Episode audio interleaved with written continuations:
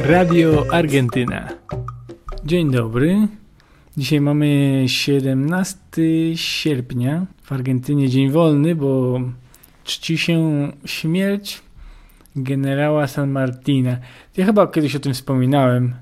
Chyba już y, tak nam wypadło, że nagrywałem audycję, podcast Radio Argentyna właśnie w dzień śmierci bohatera narodowego i, i mówiłem wam już, że to mi wydaje się coś dziwne, że akurat czci się śmierć. Nie zwycięską bitwę, nie zwycięską wojnę, nie urodziny, tylko śmierć bohatera.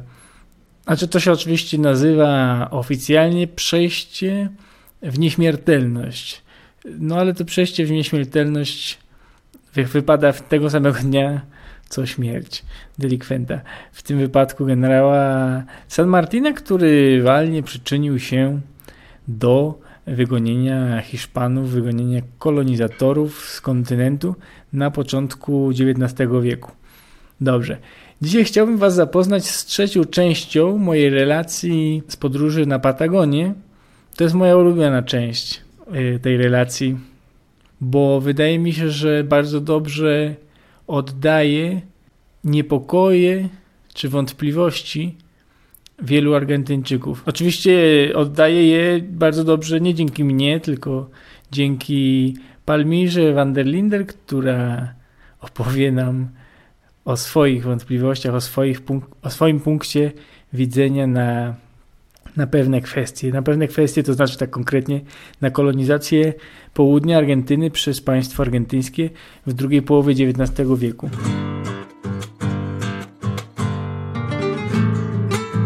podcast Radio Argentyna, film Por qué el Argentino Viaja i inne inicjatywy dziennikarskie możesz wspierać przez portal Patronite na profilu Fizyk w Argentynie.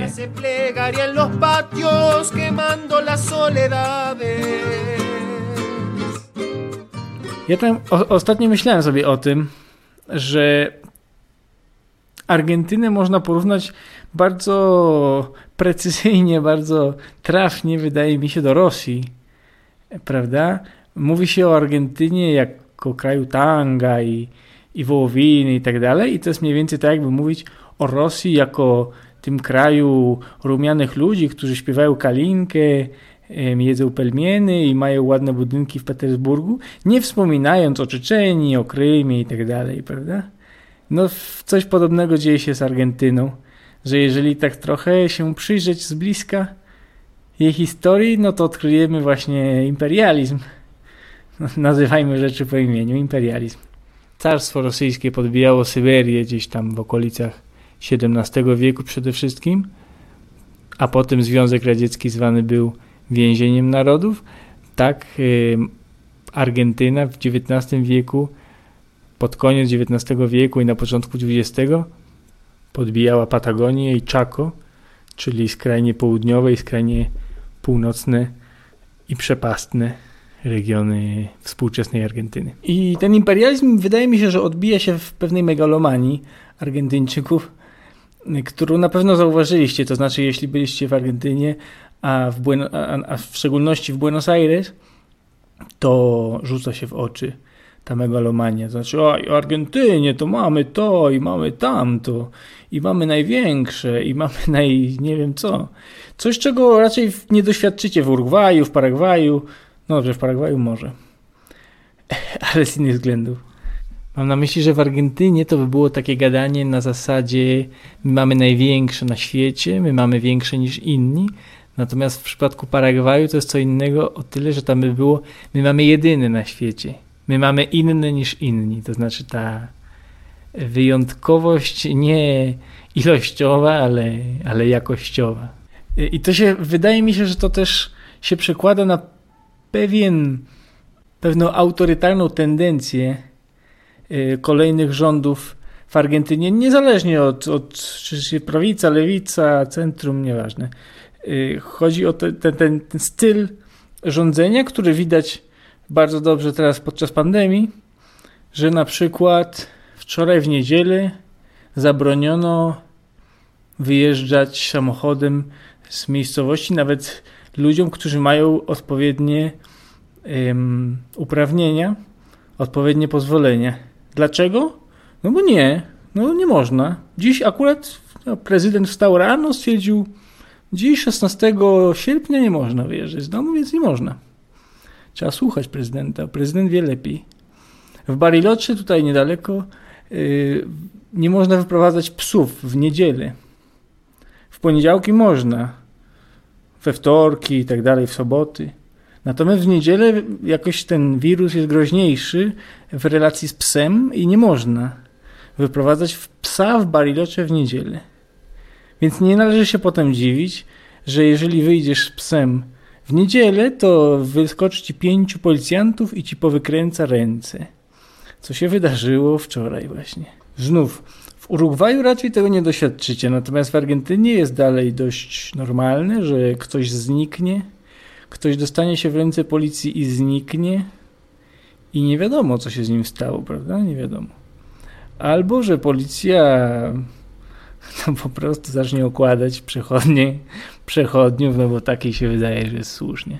No i dlaczego? No to można się zastanawiać. A może dlatego, że jeżeli jesteś policją w imperium argentyńskim, rozciągającym się na pół kontynentu, no to ci się wydaje, że, że wolno. Z drugiej strony, oczywiście, ta analogia z Rosją nie jest tak zupełnie kompletna i główną różnicą byłaby, znaczy nie tylko między Argentyną a, a Rosją, tylko w ogóle Argentyną i resztą świata. To można tak powiedzieć chyba. No tak. Różnica między Argentyną a resztą świata jest następująca, że na całym świecie, nawet w pewnym sensie w Ameryce Południowej, państwa powstawały na drodze powiedzmy organizacji istniejącego, istniejącej już ludności. To znaczy była sobie ludność, w której byli tam pas, pasterze, rolnicy, prawda? Byli też wojownicy, którzy rzeczywiście ciemiężyli całą resztę. No i żeby się zorganizować jakoś, to, żeby zorganizować jakąś tą grupę ludzi, wymyśliło się państwo prawda, z biegiem czasu. Oczywiście każdy tam ma jakiś swój punkt widzenia filozoficzny na, na formowanie się państwa, ale chyba mniej więcej tak zgodzilibyśmy się na istnienie mniej więcej takiego schematu. Oczywiście nie zapominając, że właściwie za każdym razem państwo jest taką instytucją represyjną, prawda, gdzie potężniejsi gnębią całą resztę. No ale w Argentynie było dokładnie odwrotnie. Znaczy nie, że nie gnębili, gnębili, tylko odwrotny był ten proces przyczynowo-skutkowy. To znaczy najpierw było państwo, a potem chciało się utworzyć naród. Tak? Najpierw zakłada się taką, można powiedzieć, zakłada się takie przedsiębiorstwo handlowe, przedsiębiorstwo handlowo-kolonizacyjne Argentyna na początku XIX wieku. No i potem ktoś pada, pada na pomysł, no to czekaj, to teraz by się przydał jakiś naród, prawda? żeby, żeby nim rządzić. Skoro już, skoro już jesteśmy władzą, to teraz trzeba czymś rządzić. No jakaż ta władza siedziała w Buenos Aires, czyli w mieście, które y, urosło i zakwitło na kontrabandzie, no to stwierdzili, dobrze, no to najlepsze co możemy zrobić, to skontrabandować, sprowadzić tutaj y, z kogoś z zewnątrz. Teraz tak, to przedsiębiorstwo kolonizacyjno-handlowe zwane Argentyną od początku było naznaczone rasizmem, co oczywiście nie jest y, jakieś dziwne czy oryginalne na kontynencie, bo, bo przypominam, że w Wenezueli jeszcze w latach 50. XX wieku, czyli mówimy o 70 lat wstecz, jeszcze w latach 50. XX wieku prawo migracyjne mówiło, że osiedlić się w Wenezueli mogą wszyscy ludzie biali. Więc to, to przedsiębiorstwo handlowo-kolonizacyjne zwane Argentyną było rasistowskie, więc stwierdziło, no dobrze, przywieziemy sobie tutaj jakichś ludzi, możliwie białych, co też czyniono. Yy, no i tak potem stwierdzono, że z tych ludzi białych można by było stworzyć jakiś naród i potem tym narodem rządzić. A jako, że nie widziano związku, to znaczy ci ludzie nie czuli jakiegoś związku ze sobą nawzajem, tak? No bo ci przyjechali z Polski, tam ci z Niemiec, yy, jeszcze inni z Syrii, no i tak nie do końca było wiadomo, co mają wspólnego, no stworzono tą wspaniałą ideę, żeby wypowiedzieć wojnę Wielkiej Brytanii o Falklandy, co jest taką, znaczy to jest cała dyskusja na ten temat, prawda? ale no jak dla mnie to jest tak, po pierwsze to jest taka emanacja imperializmu Argentyny, bo mając tak gigantyczne terytorium, jeszcze zaczynają się bić o jakąś małą wysepkę, której i tak by nie używali.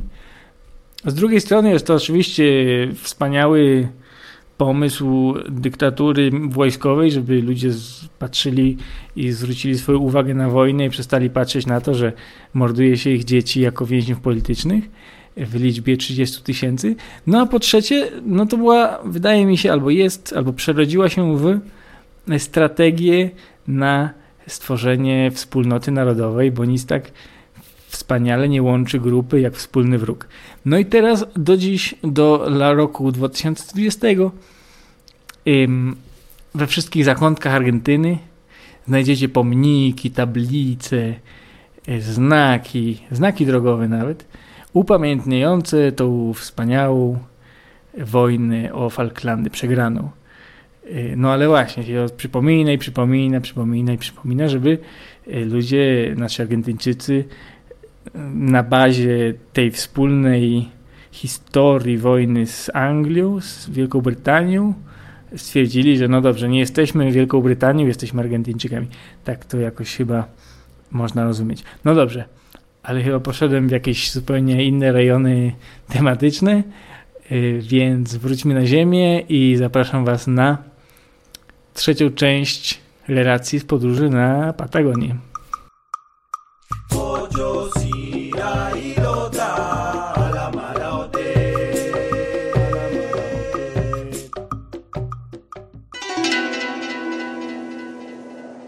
Opowieści z podróży. Raz, dwa, trzy. Na południe, część trzecia. Rio Negro. Czy czegoś brakuje miasteczkom takim jak Choele Choel? Z jego stosunkowo zamożną ludnością, serdecznością sąsiadów, wzorową organizacją i parkiem. Park nad rzeką jest chyba większy niż całe Choele Choel. Dzieci skaczą do wody i spływają w dół rzeki. Mężczyźni mówią karpie i pstrągi. Młodzież, ukryta w cieniach drzew, siorbie yerba mate. Do klubu kajakowego może wpaść każdy. Uprzejmi instruktorzy pokażą jak wejść na pokład i się nie przewrócić, Chociaż ja, owszem, się przewróciłem, a także jak użyć steru i w drogę. Po drugiej stronie rzeki rozciąga się długa na 30 km wyspa na rzece Rio Negro, przeorana systemem kanałów irygacyjnych, które nawadniają plantacje brzoskwiń, śliwek i gruszek. Rzędy potężnych topoli oddzielają poszczególne sady owocowe i uprawy. W klubie emeryta starsi panowie grają w techo. Grę podobną do petanki czy buli, z tym, że zamiast kulami rzuca się drewnianymi krążkami pomalowanymi na dwa różne kolory. Pracownicy sezonowi Santiago del Estero przyjeżdżają na żniwa i wracają do siebie. Pracownicy z Boliwii przyjeżdżają i już zostają. Wszyscy wyglądają na spokojnych i relatywnie zadowolonych. Pustkowie. Pierwszych poznałem jeszcze w Rio Colorado, gdzie, o czym pisałem ostatnio, zatrzymałem się w domu rodziców Miguela. Do naszego spotkania doszło wczesnym rankiem, a po południu i po solidnej dawce pieczonej wołowiny wybraliśmy się na sobotni targ. Wiatr dołu okrutnie. Granatowe ceraty namiotów łomotały na wietrze. Matka Miguela sprzedawała używane książki. Sąsiadka domowy chleb. Ale większość straganów uginało się od warzyw i owoców, a ich sprzedawcy, co widać było tak po fizjonomii, jak słyszało się po akcencie, nieodmiennie pochodzili z Boliwii. Z Rio Colorado na zachód prowadzi trasa krajowa nr 22. Ta sama, która pchnęła mnie do kompozycji wideo o niebezpieczeństwie na argentyńskich drogach. Jej pierwszy odcinek jest wyjątkowo niebezpieczny. Co chwilę wyprzedza mnie obładowana ciężarówka, a sprzeciwka nadjeżdżają niekończące się, bo naprawdę bywają długie, sznury samochodów osobowych, którymi w czasowicze wracają z Bariloche, argentyńskiego Zakopanego, do Buenos Aires po miejmy nadzieję udanych wakacjach. Wielu na dachach wiezie kajak. Albo dwa. Ruch uspokaja się po skrzyżowaniu z drugą numer 251. Większość ciężarówek skręca w lewo w kierunku portu w San Antonio, a ja kontynuuję prosto na zachód. Przed wyjazdem spojrzałem na mapę. Chole Choel od Rio Colorado dzieli 140 km. Po drodze nie ma nic. Nic oprócz wspomnianego skrzyżowania i oprócz opuszczonego psa, który podąża za cieniem pozostawianym przez przydrożną reklamę. Na skrzyżowanie dojechałem w południe, więc cień był już bardzo skąpy. Z konieczności siedzieliśmy więc razem. Ja i pies. Był wyraźnie spragniony, miałem wodę, ale czekało mnie jeszcze ponad 100 kilometrów pustkowie. Rozejrzałem się. Naokoło piętrzyły się śmieci, przede wszystkim butelki, niektóre z resztkami wody i napojów. Coś mu tam uzbierałem. To trzeba zobaczyć. Pedałujesz godzinami, a po obu stronach drogi nic się nie zmienia. Na południowym skraju prowincji La Pampa były przynajmniej pagórki. W Chaco tu i ówdzie wyrośnie drzewo. Między Rio Colorado i Choele Choel naprawdę nie ma nic. Po horyzont ciągną się niskie, całkowicie homogeniczne zarośla i tylko wjazdy na posesję raz na kilka kilometrów pozwalają mi dostrzec, że jednak się poruszam. Ojciec Miguela poinformował mnie, że niemal dokładnie w połowie drogi znajdę dom, który jednocześnie robi za restauracyjkę dla zmęczonych kierowców ciężarówek. Przeczuwałem, że osoba prowadząca lokal pośrodku takiego pustkowia nie będzie wylewna. Z braku innych punktów zaczepienia myśli, myślałem o nim.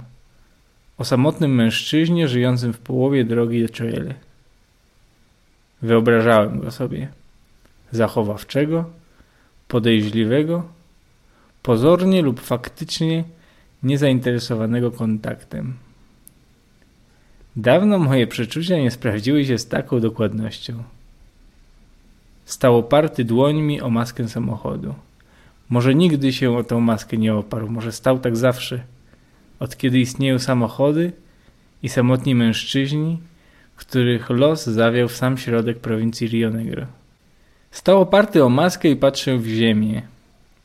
Musiał mieć co najmniej 60 lat, może 70.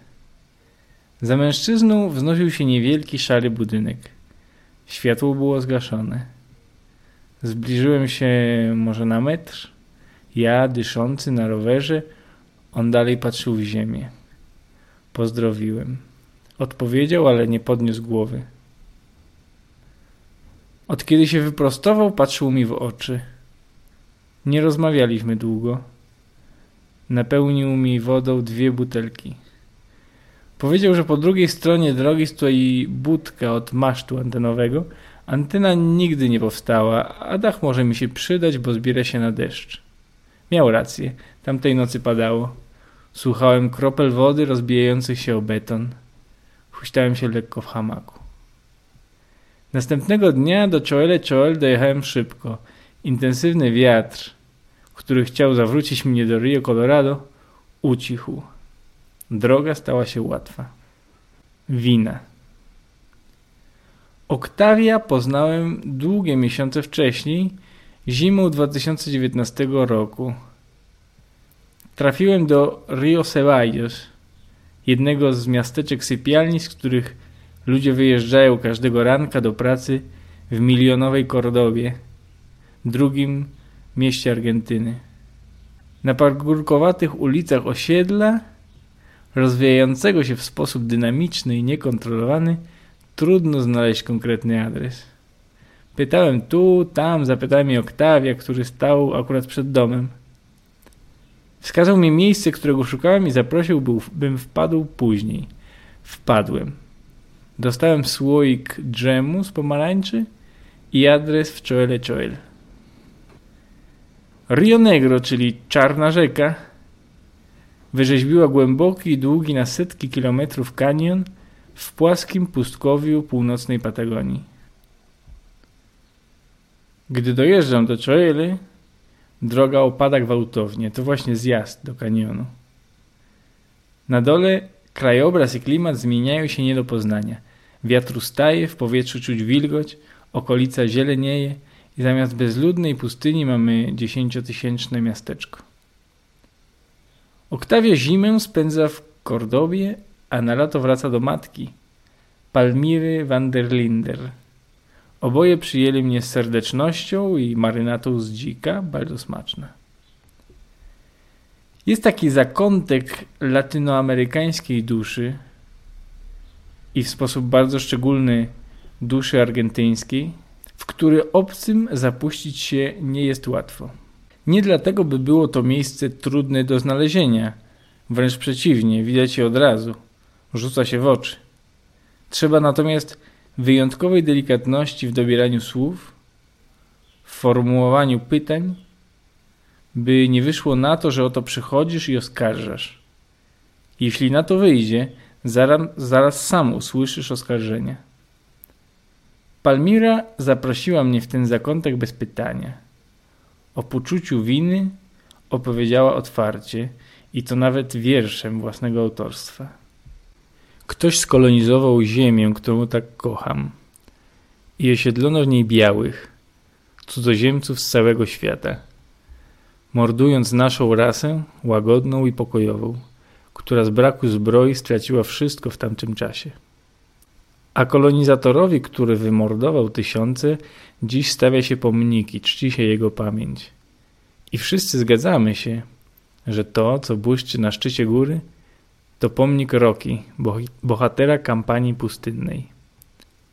Ja bym powiedziała, tego bohatera, co z grupą zbrojnych przyszedł zniszczyć domy miejscowych, których tak kocham. Bo nie jest tak, że miejscowi byli dzicy i awanturniczy. Takimi, takimi ich uczyniliśmy my, szanowni obcokrajowcy, zabierając im wszystko, nawet sny i marzenia. I ja, wywodząc się z rasy całkowicie europejskiej, uwierzcie mi, że czuję się winna. Muszę przyznać, jest mi wstyd. I pytam teraz was, co o tym wszystkim sądzicie? Wy też wygnalibyście naszą ludność rdzenną na jałowe stepy, na bezużyteczne pustynie, by samemu korzystać w spokoju z tego, co należało do nich? To dlatego proszę was, kochajcie ludzi naszej ziemi, bo tamten w cudzysłowie Indianin, który niegdyś zamieszkiwał dzisiejsze Choele Choel, na pewno zmieszał swoją krew z krwią przybyszów. I wszystko, co dziś do nas należy, to im jesteśmy winni. Pochodząca z holenderskiej rodziny Palmira, żyje dziś w dolinie Rio Negro. Te żyzne ziemie, podobnie jak andyjskie przedgórze Neukenu, opływające w obfite strumienie, zostały nie tak dawno oczyszczone, w cudzysłowie, z ich rdzennych mieszkańców, Mapuczów. Teraz nie oni, a Palmira korzysta w spokoju z przyjemnego klimatu i naturalnego dostatku wody i pożywienia. Napisałem wyżej, że kwestia winy dotyka w sposób szczególny duszę argentyńską. Dlaczego akurat argentyńską? W innych krajach ciąg przyczynowo-skutkowy kolonizacji rozmywa się z upływem czasu. Główne uderzenia konkwisty w Peru czy Kolumbii nastąpiło cztery wieki temu. Dziś trudno byłoby znaleźć Peruwiańczyka, czystego potomka Hiszpanów z XVI-wiecznych wypraw za ocean. A co prawda Paragwaj i Wenezuela przeżyły masowe imigracje stosunkowo niedawno, bo już w XX wieku, ale te nie wiązały się z masowym i planowanym mordem ludności rdzennej. Natomiast w Argentynie systematyczna i brutalna dezintegracja Mapuczów, Tełelczów, Komów czy trwała do lat 30. XX wieku. Na wschodnie krańce Formozy już wprowadzali się Polacy i Chorwaci, a kilkadziesiąt kilometrów dalej na zachód argentyńskie woj wojsko strzelało do ludzi. Czyściło teren. W poprzednich wpisach Buenos Aires, La Pampa wrzucałem mimochodem porównania działalności państwa argentyńskiego z hitlerowską Rzeszą. Teraz jest chyba jasne, że nie było w tym przesady. Mamy do czynienia z pełną analogią. W obu przypadkach chodziło o poszerzenie Lebensraumu, czyli miejsca, na którym mogłaby się rozwijać rasa panów. I o, I o usunięcie tej drugiej, nieprzydatnej rasy. Z czasem dyskurs złagodził się nieco. Sam Julio Roca mówił, że nie należy strzelać za dużo, bo potem nie będzie miał kto pracować. Pracować na rzecz tej lepszej rasy. Rzecz jasna, imigranci z Europy nie mieli o niczym pojęcia. Oni tylko przeczytali w gazecie, że za oceanem czekają na nich tanie ziemie, więc jeśli chłop miał na Lubelszczyźnie cztery morgi, a w Formosie mógł mieć 50 hektarów, to dwa razy się nie zastanawiał. O ludności miejscowej nie wiedział, a jeśli ktoś mu o niej wspominał, to raczej w kategoriach dziwnych zwierzątek, które w najlepszym razie można by zatrudnić w cyrku czy na pokazach kuriozów. Nie jest zresztą tajemnicą, że w miastach takich jak Berlin, Londyn czy Paryż funkcjonowały ludzkie zoo, na których eksponowano ludność innych kontynentów, również Ameryki Południowej. Ludzi z Patagonii pokazywano także na ulicach Buenos Aires, nagich i zamkniętych w klatkach. Przechodnie rzucali im surowe mięso. Ale jesteśmy cywilizowani, nie? Świadkiem tego wszystkiego był jakże płodny w sztukę, jakże cywilizowany XIX wiek. Ten wiek, o którym można by mówić przez dwadzieścia wieków. Jak tłumaczył Tadziowi Andrzej Bobkowski w szkicach piórkiem, zaraz po tym, jak wymienił jednym tchem Karola Wielkiego, Napoleona i dziewicę orleańską, zachwalając walory Francji i Francuzów. Istniały już podówczas prawa i wolności obywatelskie, ale jak widać nie dla wszystkich. Stąd warto zacytować odpowiedź Tadzia. Kurwa, królu kochany, a nie żadna dziewica. Możesz się zapierać, że o niczym nie wiedziałeś? Że nie miałeś takiego celu, że, że więcej nawet. Nigdy w życiu nie przyłożyłeś, ani nie przyłożyłbyś do tego ręki. Ani ty, ani twoi dziadkowie, ani twoi synowie nawet. Możesz iść z argumentami w drugą stronę, że tamci to nawet nie byli ludzie, tylko dzikusi. Albo że taka już jest kolej historii, że słabsi muszą odejść. A jednak prędzej czy później będziesz musiał strawić tę niełatwą prawdę. Twój dobrobyt materialny opiera się bardzo bezpośrednio na śmierci tysięcy niewinnych dusz. I nie możesz wyprzeć się powiedzieć, to już przecież tak dawno temu, bo rodziny tych tysięcy jeszcze żyją. Czasem to twoi sąsiedzi. I co teraz? Co z tą prawdą zrobisz? Nie jest łatwo. Palmira podróżowała. Spotykała się z rybakami z Entre Rios, pasterzami z Salty czy górnikami z San Juan. Tego szukała. Takie było jej pragnienie odwiedzić prostych ludzi, opowiada. Zrozumieć, porozumieć, zmieszać się z nimi. Zastanawiające, że gdy Palmira mówi w swoim wierszu o naszej rasie, nie ma na myśli tej rasy całkowicie europejskiej, o której mówi później, tylko właśnie ludność miejscową. Brzmi jak sprzeczność, ale to chyba jedyna słuszna droga. Z jednej strony zaakceptować przeszłość, a z drugiej szukać łączności, utożsamiać się z miejscem, w którym przyszło mi żyć. Jeździła dopóki nie dopadł jej Parkinson. No to jeszcze Anglik musiał być psia jego mać. Śmieje się Palmira, która pracowała jako pielęgniarka na drugiej linii w wojnie o Falklandy. Pomimo choroby, cały czas robi doskonałe prosciutto. ci co wracają. Chłopaki z Santiago del Estero, Santiagueños, też jeżdżą, ale mają to do siebie, że zawsze wracają. Nie wiadomo dlaczego. Dlatego, dlaczego wyjeżdżają, to akurat jasne. Prowincja Santiago del Estero jest sucha i pustynna. Rozciągają się po niej przepastne solniska, a główną aktywnością ekonomiczną wiejskich rodzin jest hodowla chudych kus, które z uporem obgryzają niemrawe ostrokrzewy starczące z jałowej ziemi. Santiagueños w grudniu jadą na zbiór borówek do w lutym na jabłka i brzoskwinie w Rio Negro. Octavio trudni, trudni się transportem. Wozi sezonowych robotników od sadu do sadu. Ci ostatni bardzo często zjawiają się całymi wioskami, a gdy tylko kończą żniwa, wracają. Volver al pago, wrócić do swoich.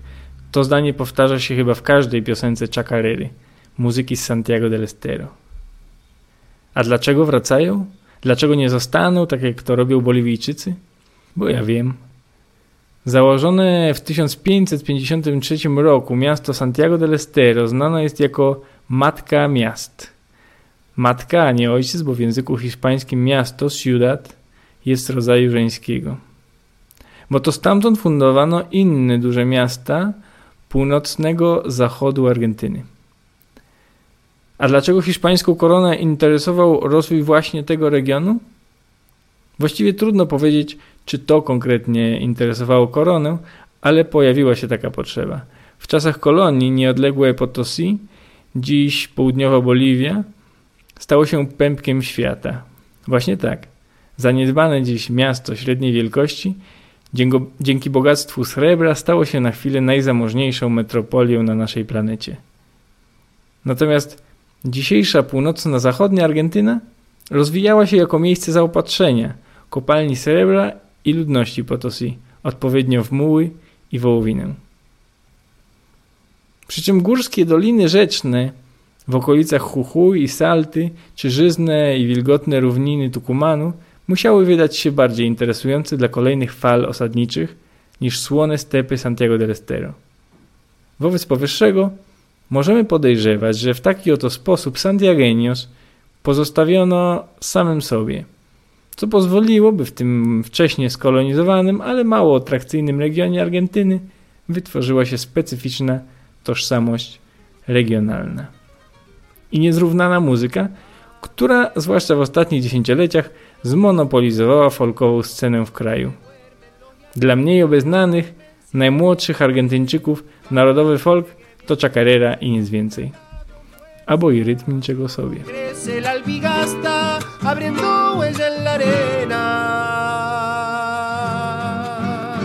Nabrzeże. Chelforo przypomina właśnie zabiedzone wioski Santiago del Estero. Albo nawet te położone bardziej na północ, w północnej Salcie, na boliwijskim pograniczu. Psy rzucają się na przechodnia z wściekłością godną lepszej sprawy – Mieszkańcy patrzą nie mówiąc, z domów odpada tynk. Naprzeciwko zszarzałej stacji benzynowej stoi rząd dawno już zamkniętych przydrożnych restauracyjek. W obu funkcjonujących sklepach oszczędza się światło. Półmrok pomieszczenia rozjaśnia lodówka z workami mleka, margaryną i mortadelą. Na wzgórzu stoi opuszczone siedle z basenem, również opuszczonym. Dekady temu mieszkali tam pracownicy państwowej spółki gazowniczej. Już nie mieszkają. Trudno spodziewać się, że zaledwie 500 metrów od tego przydrożnego przyczółka wspomnień o dawnej świetności rozciąga się szeroka wstęga jednego z ramion Rio Negro. Wąska ścieżka dochodzi do rzeki dokładnie na zgięciu jednego z tysięcy kolan, więc miejsce oferuje widok panoramiczny rzeczny amfiteatr. Pod drzewami stoją obowiązkowe w takich sytuacjach betonowe stanowiska do grillowania. Oto Czelforo. Polecam. Dalej droga wspina się znowu na pustkowie, wychodzi z kanionu, by zaraz spaść ponownie w to, co określa się mianem Alto górna dolina, czyli górny bieg Rio Negro. W Alto ciąg sadów jest już nieprzerwany – Od Cicinales przez Villa Regina aż po Cipoletti mamy na przemian jabłka, gruszki, śliwki, winogrona i z powrotem. W Cicinales miałem wizytę. Okazuje się, że nie jest tak, że podczas podróży rowerowej jedynie sam rowerzysta składa wizyty. Także ktoś może złożyć wizytę rowerzyście, bo przecież możemy przyjąć podróżującego za punkt odniesienia, w którym on, rowerzysta, pozostaje w spoczynku, wobec czego określenie wizyta będzie jak najbardziej uzasadnione. W Cicinales spędziłem kilka dni, chyba nawet tydzień. Później dowiedziałem się, że Saiweke, ostatni wódz Mapuczów, został w Cicinales kilka lat, zanim jego, razem z niedobitkami wodzowskiej armii, przeniesiono na suche pustynie kilkaset kilometrów dalej na południe. Ci, co zostają. Abad mówi, że Boliwijczycy w Rio Negro robią dziś to, co Włosi i inni imigranci robili w latach dwudziestych XX wieku. Jesteśmy w Villa Regina, stolicy jabłek. Tak o sobie mówią. Najpierw cała rodzina szła w pole z motykami od samego rana, opowiada Abad. Z łopatami w rękach kopali kanały irygacyjne. W drugim pokoleniu stać ich było na traktor. W trzecim na cały park maszynowy. W czwartym pokoleniu wynajmowali już ludzi, by te maszyny obsługiwali, a sami spędzili, spędzali czas w kawiarniach. Potem ich dzieci poszły na studia, wyjechały do Buenos Aires, a pola i sady leżą odłogiem. Teraz na ich miejsce przyjeżdżają imigranci z Boliwii. Najpierw najmują się do prac sezonowych, z czasem sami wynajmują kawałek ziemi, w końcu kupują sad na własność. I nie wszystkim to się podoba, mówi Abad. Zawsze znajdzie się taki, co powie, jak to może być, że czarni jeżdżą najnowszymi terenówkami. Jeżdżą, bo pracują, Argentyńczyk nie chce sobie ubrudzić rąk. Ci czarni to Boliwijczycy. Ironia losu, że potomkowie tych, którzy przyjechali do Argentyny na ziemię świeżo odebrane ogniem i mieczem od Mapuczów, skarżą się na Boliwijczyków, którzy do Rio Negro migrują pokojowo. Ale mają jeden defekt. Są czarni. A dlaczego zostają? Dlaczego nie wracają do siebie jak ci z Santiago del Estero? Bo ja wiem. To, co teraz napiszę, nie musi mieć żadnego związku z rzeczywistością, ale tak w stosunku do migracji do Rio Negro, jak i w przypadku inwazji Boliwijczyków z gór na boliwijskie niziny, myślałem następująco. Gdy państwo Inków nabrało charakteru imperium i zaczęło rozpychać się po Ameryce, a przede wszystkim zajmować nowe terytoria na północ i na południe od Cusco, wzdłuż łańcucha Andów, jego strategia bliższa była działaniom starożytnych Rzymian w basenie Morza Śródziemnego niż średniowiecznych Hiszpanów za oceanem. Będzie to rzecz jasna wielkie uproszczenie, ale generalnie to zamiast mordować i sprowadzać wszystkich do roli niewolników, Inkowie przychodzili, narzucali swoje prawa i język oficjalny, pobierali podatki, a tak poza tym to nie wtrącali się zanadto. W awangardzie podbojów szły natomiast nie wojska, ale osadnicy – Miało to swoją specyficzną nazwę, która mi w tej chwili umknęła, ale postaram się wstawić tu odpowiednie słówko, gdy sobie przypomnę. Chodziło w każdym razie o to, że Inkowie uzyskiwali wpływ na danym terytorium poprzez wtłaczanie własnej populacji i kiedy przychodziło do podboju jako takiego, okazywało się, że wojska miały już zapewnione poparcie społeczne w podbijanych regionach. W identyczny sposób we współczesnej Boliwii Evo Morales uzyskał poparcie wyborców z nizinnych departamentów Beni i Pando. Nie przekonał do swojej kandydatury ich mieszkańców, wysłał tam po prostu odpowiednio dużo nowych mieszkańców, takich, którzy go popierali. Teraz tak, ja nie mówię, że któregoś dnia Boliwia zajmie Rio Negro, chociaż kto ich tam wie. Stary Atahualpa. Niektórzy chcieli zapomnieć – na przykład Domingo Faustin Sarmiento. Jego marzeniem było zrobić z Argentyny nową Europę. To, co amerykańskie stanowiło dla niego przeszkodę. Nieeuropejskie elementy nowego świata w oczach Sarmiento nadawały się do wyrzucenia. Ale historia wielokrotnie pokazywała, że zamazywanie przeszłości to zadanie nie tyle karkołomne, co niemożliwe. Prędzej czy później, także ta historyczna prawda wychodzi na jaw. Jeśli nawet nie ukaże się na kartach podręczników, na pewno wyjdzie w niepokoju podświadomości. I to dlatego w rozmowach, w literaturze, w muzyce i w audycjach radiowych, a także w mojej serii wpisów na południe, wraca ten sam temat. Julio Roca, kampania pustynna, patagońskie ludobójstwo. Jak napisał stary Atahualpa Dziupanki, ze wszystkich stron obserwują nas Indianie. I użył słowa Indianie, bo w czasach, w których tworzył, określenie to nie miało jeszcze tak jednoznacznie negatywnego zabarwienia jak dziś. Nie da się uniknąć ich spojrzenia. Przenikliwego, poważnego, pytającego: A ty? Jak czujesz się z tym, co się stało? Ameryka to długa droga Indian. Te górskie szczyty to oni, i te doliny, i milczące lasy zagubione we mgle, i złote pola kukurydzy. I ta szczelina wśród skał, i kamień na pustyni, ze wszystkich stron kontemplują nas Indianie. Z wyższych szczytów gór śledzą każdy nasz ruch. Roztyła się ziemia ciałami Indian.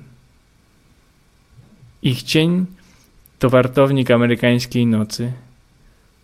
Kondory znają ciszę Indianina, a jego krzyk spoczywa w głębinach przepaści. Gdziebyśmy nie poszli, tam spotkamy Indianina. Oddychamy nim. Przeczuwamy go, podróżując po jego ziemiach. Quechua, Aymara, Tehuelche, Guarán czy Mocoví, Chiriguano y Charrúa, Chipcha, Mataco y Pampa, Ranquel, Arauco, Patacón, Diaguita czy Calchaquí, Omahuaca, Atacama, Tonocotés i Toba. Ze wszystkich stron i w każdym momencie kontemplują nas Indianie. Bo Ameryka to właśnie to. Długa droga świętej indyjskości. Między wielką równiną, puszczą i wysoką skałą. Pośród wieczności konstelacji. Tak, Ameryka jest długą drogą Indian. I oni ze wszystkich stron wciąż nas kontemplują. Los Indios Atahualpa Yupanqui. A pieśniarz i poeta Atahualpa Yupanqui nie nazywał się Atahualpa Yupanqui, tylko Héctor Roberto Chavero. Urodzony w 1908, zmarły w 1992 roku. Używał pseudonimu artystycznego w języku quechua. Dlaczego? Bo ja wiem. Najwyraźniej coś nie dawało mu spokoju.